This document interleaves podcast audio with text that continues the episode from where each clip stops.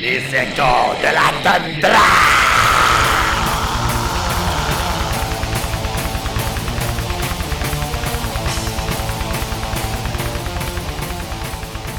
Frigorifique salutation à vous, funestes auditeurs de Lévis et d'alentour. Je suis Nafre, et une fois de plus, je suis là et raid fier de vous pitcher encore une fois dans une bien farouche méditation inspirée de l'esprit du black metal, que je lance de genoux, right ici à Iqaluit, de ma ville isolée au cœur noir de la terre de Baffin. Ce soir, la thématique établie par Maître Matraque est celle de la guerre. Puis moi, si vous l'aviez pas encore saisi à cause du patois qui est d'entre mes sales lèvres, je vais y aller dans une direction particulière pour ce rite-ci d'Ars Macabra. Voyez-vous, ça va bientôt être le 13 décembre, ce qui est une date des plus importantes pour célébrer notre patrimoine, le jour du souvenir acadien.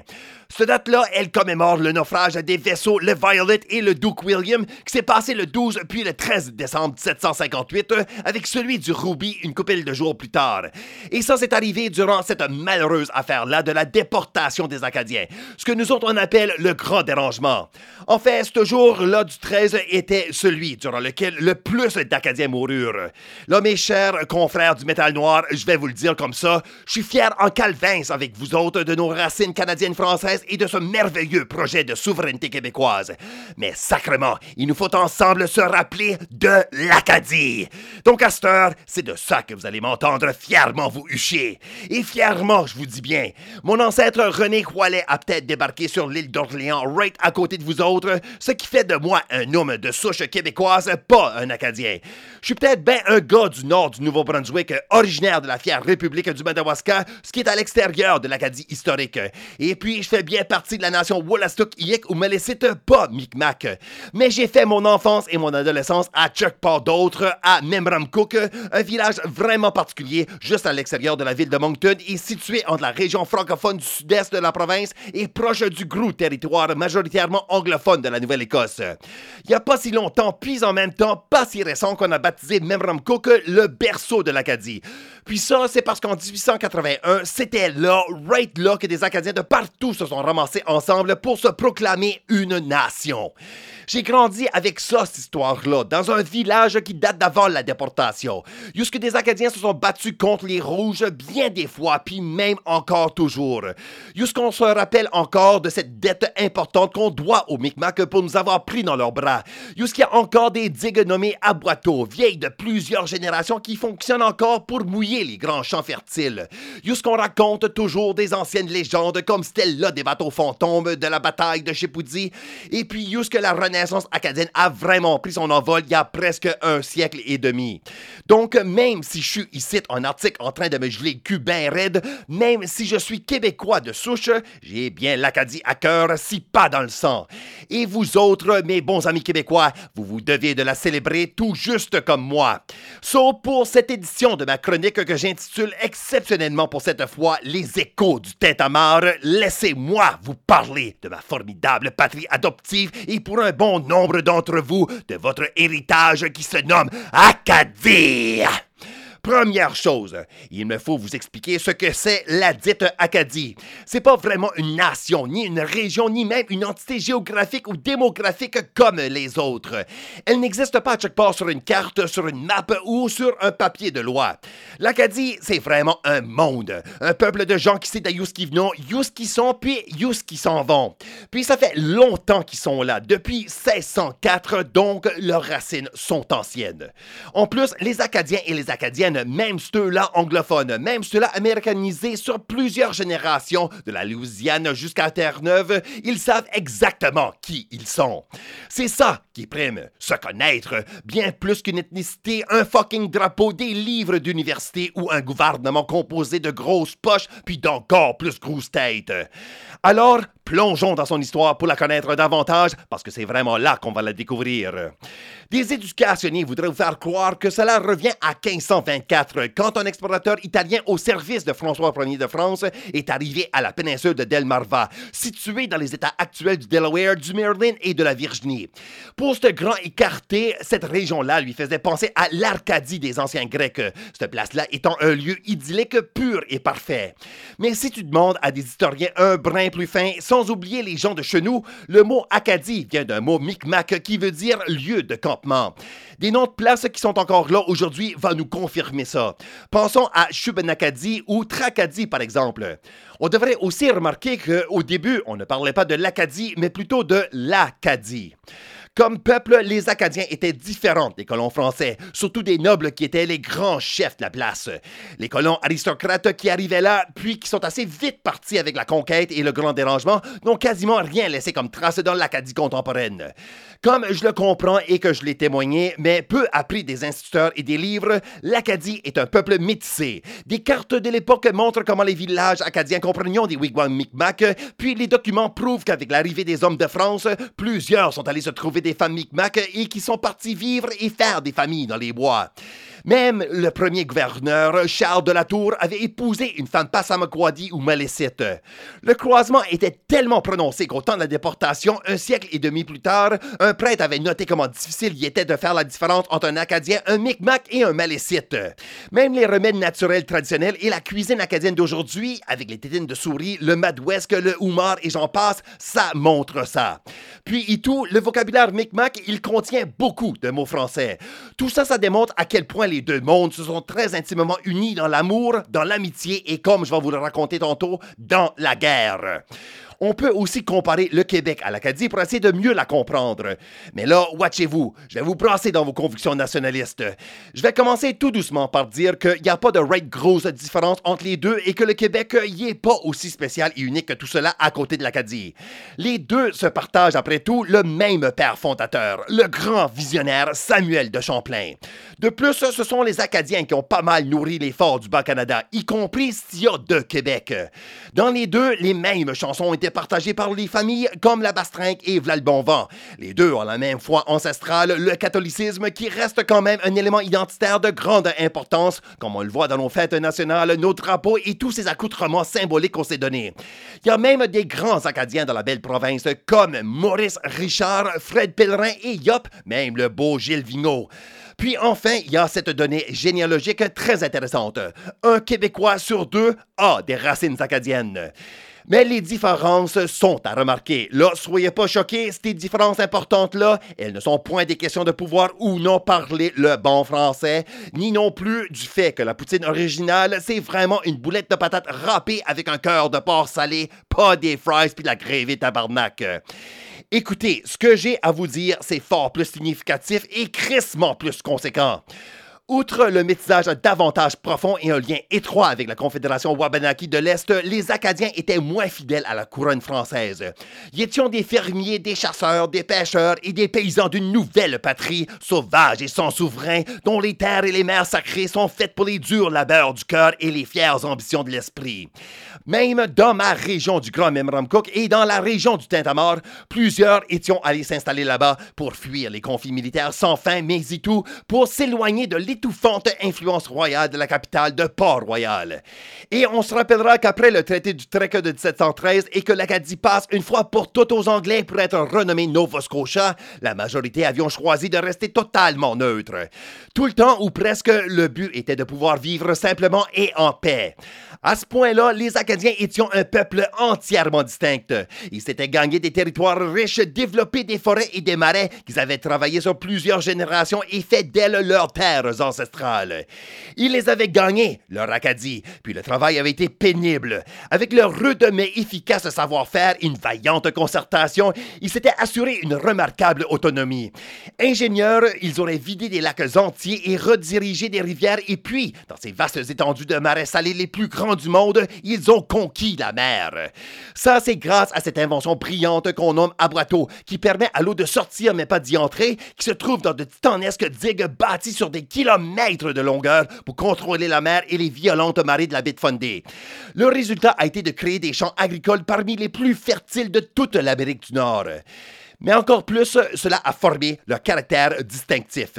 Les mœurs acadiennes privilégient l'humilité, la résilience et la fortitude communautaire avant tout. Et elles méprisent l'élitisme sous toutes ses formes et détestent l'individualisme excessif, surtout celle de ceux-là avec leurs accroires qu'ils essayent de nous faire penser qu'ils chient plus haut que le reste. Un texte de l'ancienne époque cerne très bien le contraste entre le Canadien puis l'Acadien. Alors que le Canadien y est jovial, charismatique et entre facilement en amitié avec quiconque, l'Acadien est réservé puis circonspect. Par contre, au contraire du Canadien à l'humeur et aux valeurs changeantes, l'Acadien est d'autant plus fiable puis loyal. Il est vraiment un ami à la vie, puis un frère jusqu'à la mort. Des qualités, admettons, qui lui ont bien servi tout au long d'une histoire qui se lit comme une véritable saga des vieux pays. Mais ce qui fait vraiment l'Acadien un Acadien aujourd'hui revient à un grand fait historique, celui de la déportation que je vous rappelle on a baptisé le Grand Dérangement. Je vais aller là droit au but. Cette entreprise britannique lancée en 1755 après la prise du fort Beauséjour, l'événement qui marque le début de la conquête de la Nouvelle-France n'était rien de moins qu'un nettoyage ethnique. Sous l'ordre du gouverneur de la Nouvelle-Écosse, Charles Lawrence, jusqu'en 1763, les Acadiens ont été déportés vers les colonies de la Nouvelle-Angleterre, alors que d'autres ont réussi à s'enfuir vers le Bas-Canada, vers l'île Saint-Jean, l'actuelle île du Prince-Édouard, vers les îles de la Madeleine et vers Saint-Pierre-et-Miquelon, territoire aujourd'hui français. D'autres encore, comme dans mon village de Cook, se sont cachés dans le fin fond des bois chez les Micmacs. Plusieurs colonies ont refusé ces prisonniers, qui ont ensuite été ballottés déportés vers l'Angleterre pour être ramenés en Nouvelle-Écosse ou bien charriés de port en port anglais, certains pour jusqu'à sept ans en tout. Simplement et finalement, d'autres ont été envoyés en France, surtout dans la région du Poitou, avec de faux espoirs de pouvoir revenir en Acadie, mais pour ne plus jamais la revoir. Tout cela était orchestré comme une solution finale au problème acadien. Mais pourquoi? Les historiens débattent la question, surtout que, malgré ce qu'on pense à cause d'un mythe historique anglais, les Acadiens avaient été des sujets britanniques depuis 1713 et n'avaient pas refusé de faire serment d'allégeance à la couronne. Plusieurs l'avaient prêté, en fait, surtout une génération plus tôt, vers 1730, avec la condition qu'on leur demanda pas de prendre les armes contre leurs frères français. Mais le criminel de guerre Charles Lawrence craignait pour une raison incertaine une grande rébellion ouverte.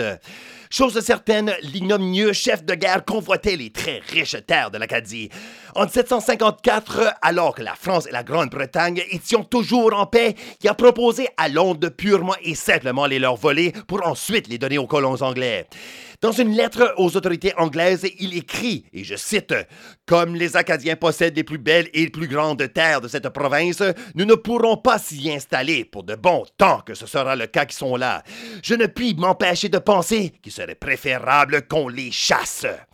Mais selon moi, j'ose dire qu'une des raisons les plus importantes a été le lien familier, économique, confessionnel et dans certains cas militaire avec la nation Micmac. Les Micmacs, ces redoutables guerriers de la contrée du soleil levant, ont depuis l'arrivée de l'Angleterre sur leur terre été en gros tabarnak avec cette autre nation européenne. À partir de cette merveilleuse rencontre entre Jacques Cartier et le grand chef Membertou en 1534, les Français ont toujours respecté la souveraineté Micmac et, et avons entretenu avec eux des relations harmonieuse, alors que les Anglais les gardaient à part et les traitaient comme une race de sous-hommes, dépourvus d'intelligence et de dignité, mais surtout sans droits légitimes ou légaux. Et avec bonne raison, les Micmacs, qui faisaient partie de la Confédération Wabanaki, ont longtemps résisté contre les incursions anglaises et protégé leurs terres en tuant des soldats et des civils britanniques le long de la frontière entre la Nouvelle-Angleterre et l'Acadie.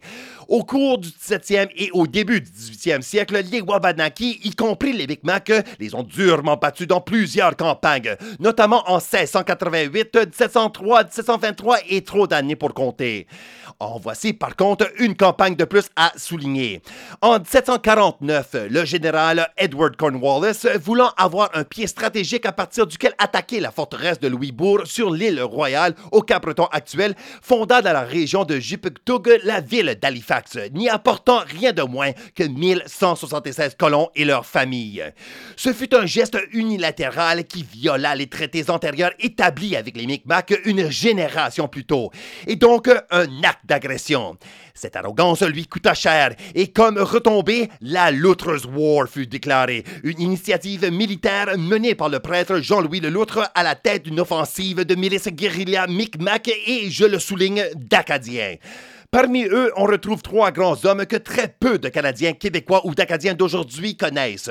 Joseph dit Beausoleil Broussard, chef de la résistance et un véritable géant de cette époque qui a participé à de nombreux conflits avant de se trouver dans son sanctuaire final en Louisiane.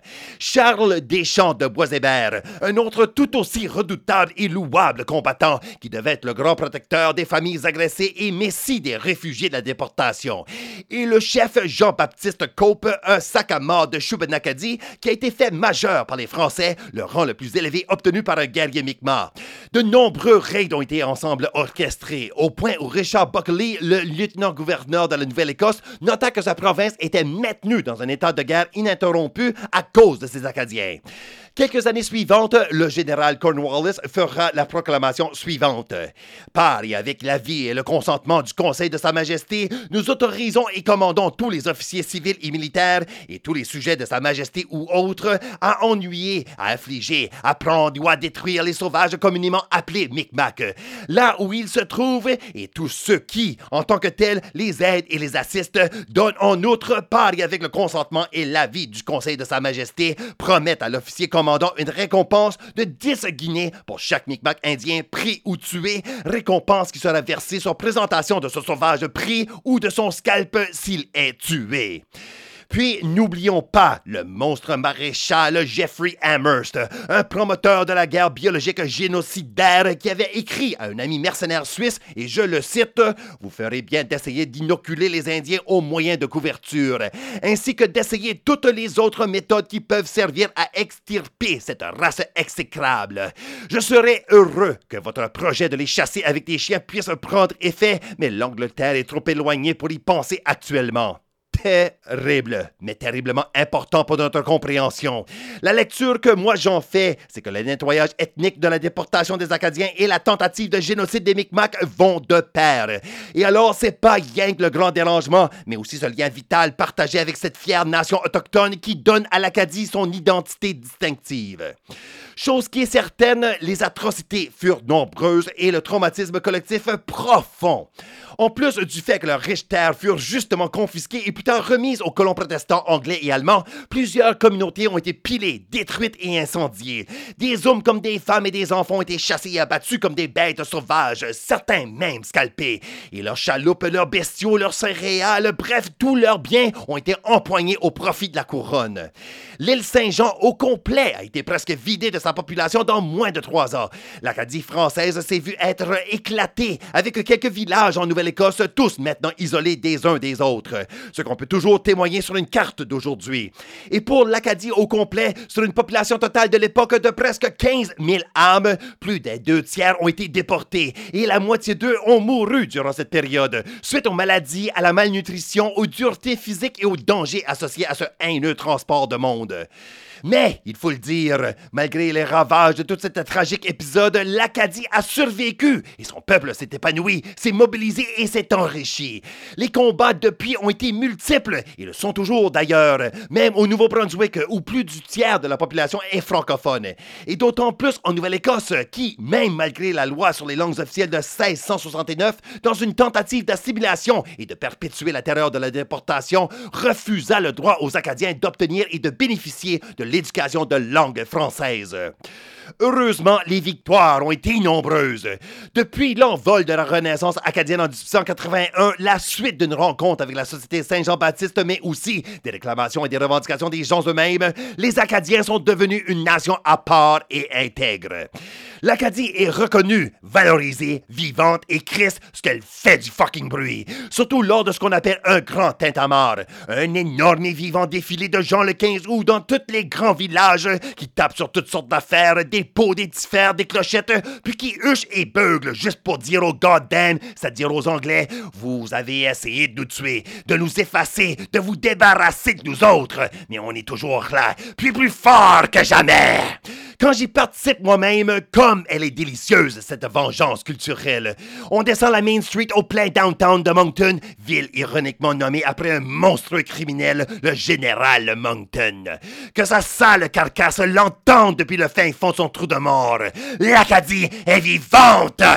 Et je vous donne une victoire particulière et bien remarquable que souvent plusieurs Acadiens ne connaissent même pas. En 2003, après une longue croisade légale menée par un descendant cageux de Beau Soleil Broussard lui-même, Warren Perrin, les Acadiens n'obtinrent rien de moins qu'une proclamation royale, émise par la reine Élisabeth II, qui déclare reconnaître les faits historiques de la déportation des Acadiens et de ses conséquences tragiques.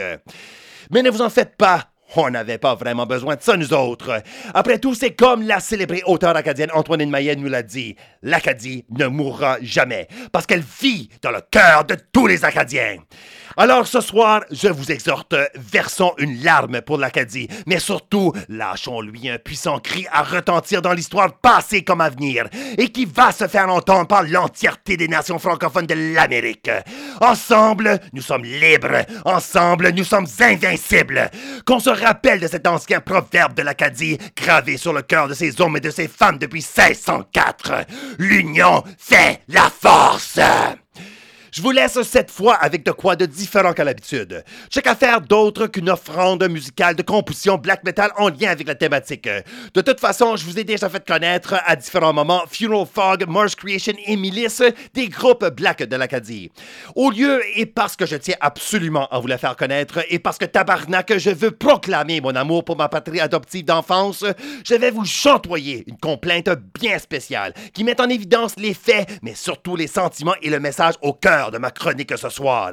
Il s'agit d'une chanson qui date du tout premier album du chansonnier louisianais Zachary Richard, Bayou des mystères de 1976, qui s'inspire d'un passé vivant et qui nous alerte à l'apocalypse d'un avenir anglophone. Un où l'Acadien, le Québécois, le Métis ou tout autre francophone d'Amérique risque de mourir étouffé et assimilé et d'être de même effacé de son existence et de notre histoire. Le pire, toutefois, ce n'est pas l'action de l'ennemi, mais notre inaction, notre manque d'engagement, notre manque d'éveil. Alors avec Zachary, avec Beausoleil et Boisébert, avec mes voisins d'enfance et mes compatriotes lointains, avec vous, fiers Québécois, depuis ma toundra distante, loin des mers bleues et des champs dorés de l'Acadie, je vous chante pour clôturer ce chapitre. Réveil!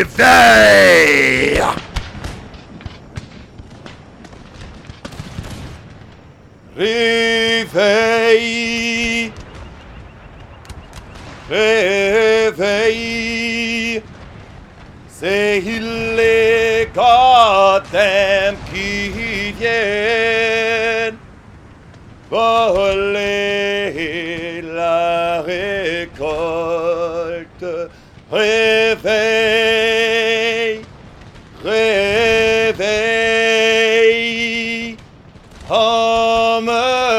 acadiens, pour sauver le village.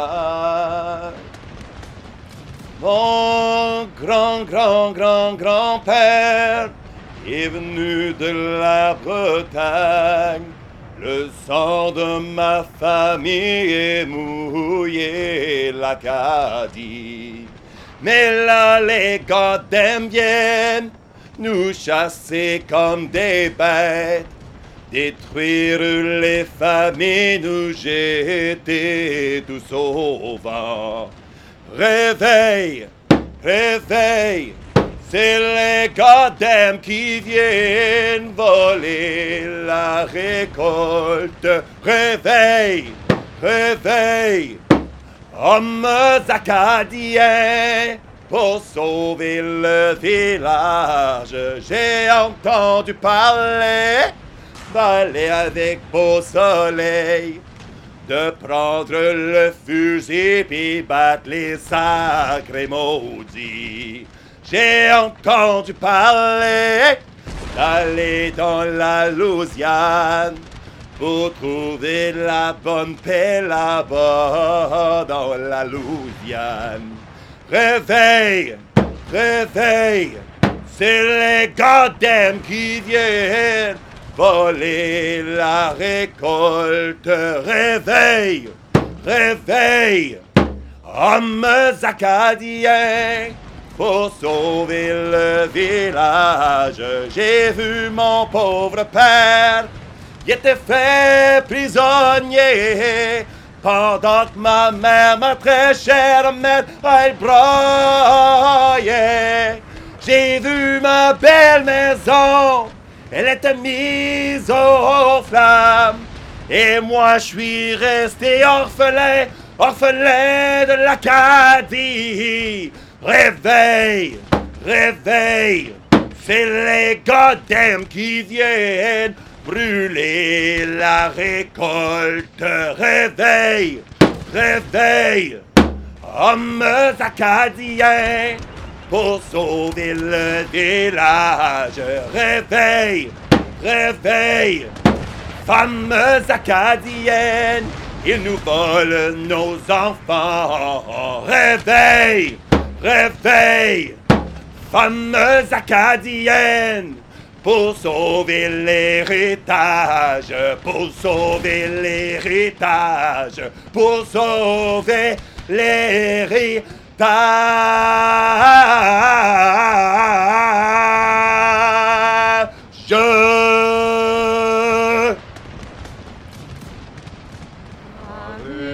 Ave